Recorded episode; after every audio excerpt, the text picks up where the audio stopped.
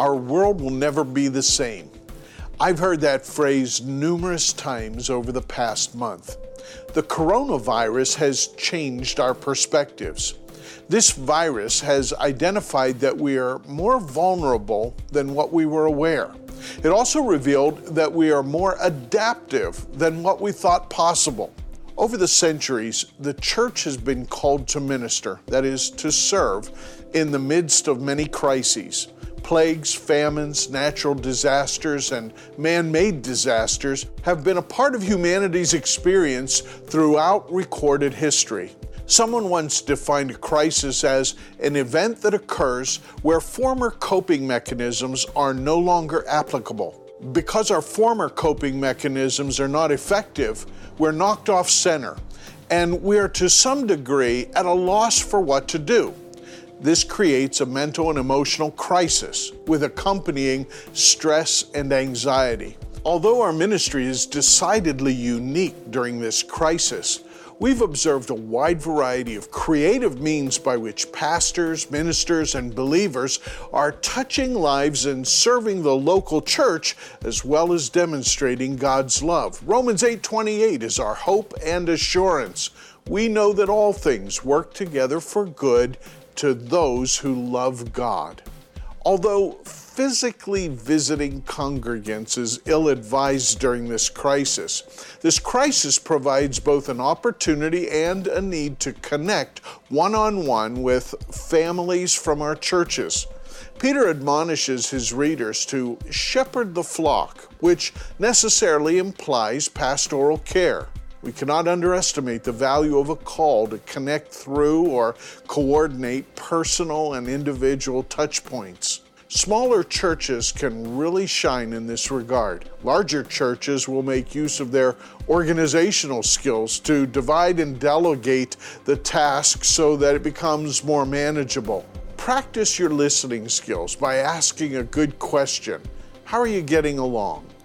What's been the greatest challenge you've faced during the COVID crisis? And offering a compassionate ear and praying with those in your sphere of ministry is greatly needed at this time. You see, friends, pastoring is more than being a C E O of a church. I've done a lot of reading in the past three years. In the church world, I see a debate that has risen regarding the role and culture of ministry. On the one hand, there are a lot of books, blogs, messages, and degree programs on the topic of leadership.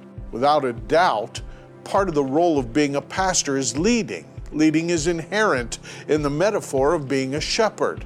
We easily see that in the twenty-third Psalm, where the shepherd of our soul leads us to green pastures, beside calm waters. He leads us in the paths of righteousness. But this leadership is not absent of pastoral care.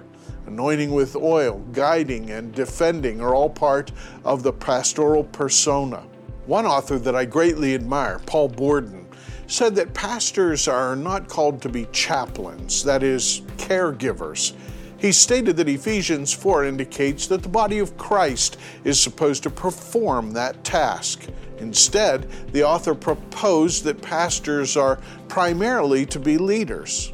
Well, Leonard Sweet pushed back against this trend in his book, I Am a Follower.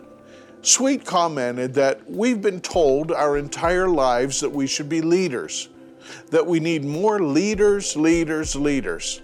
But Sweet says the truth is the greatest way to create a movement is to be a follower and show others how to follow. Following is the most underrated form of leadership in existence. Now, I understand that Borden is pushing back against the unreasonable demands of some churches or church members who want a pastor who's more like a babysitter. Their expectations cannot easily be satisfied, if ever satisfied, and the pastor is relegated to a people-pleaser model of ministry, or should I say, people-pleaser model of misery. Personally, I don't see an either-or option here. I believe that a pastor must give care, teach, train, develop, and deploy other people to be in the ministry of caregiving. This is, in Sweet's words, showing others how to follow, living out true discipleship. We also realize that in order to develop healthy believers, caring must be a mutually shared activity. A person who's always in the receiving mode is often relationally impaired and will drain others of their energy. When a church is filled with a lot of whining and crying and complaining, it's perhaps a sign that believers have not been discipled well, or perhaps that they have reverted to self-centeredness, and there needs to be discipleship renewal in their lives.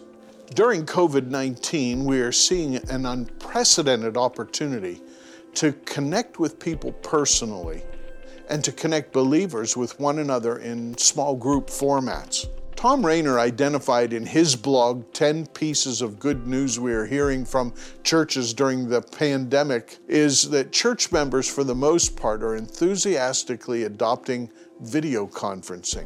Additionally, Rainer reports that some churches have seen huge participation gains for their small group ministries.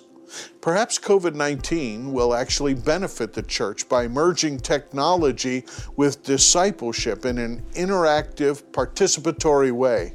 I think that this virus has nudged some to be far more engaged in connecting than they ever imagined possible. Others have been bumped from mediocrity to creativity. The worst response to the COVID nineteen pandemic would be to disengage and wait for it to pass. As a network, we've watched three of our smaller churches move through the pastoral candidating process and elect a pastor utilizing Zoom or Google Hangout. What hath God wrought? Technology doesn't have to be impersonal. This season doesn't have to leave us in a holding pattern.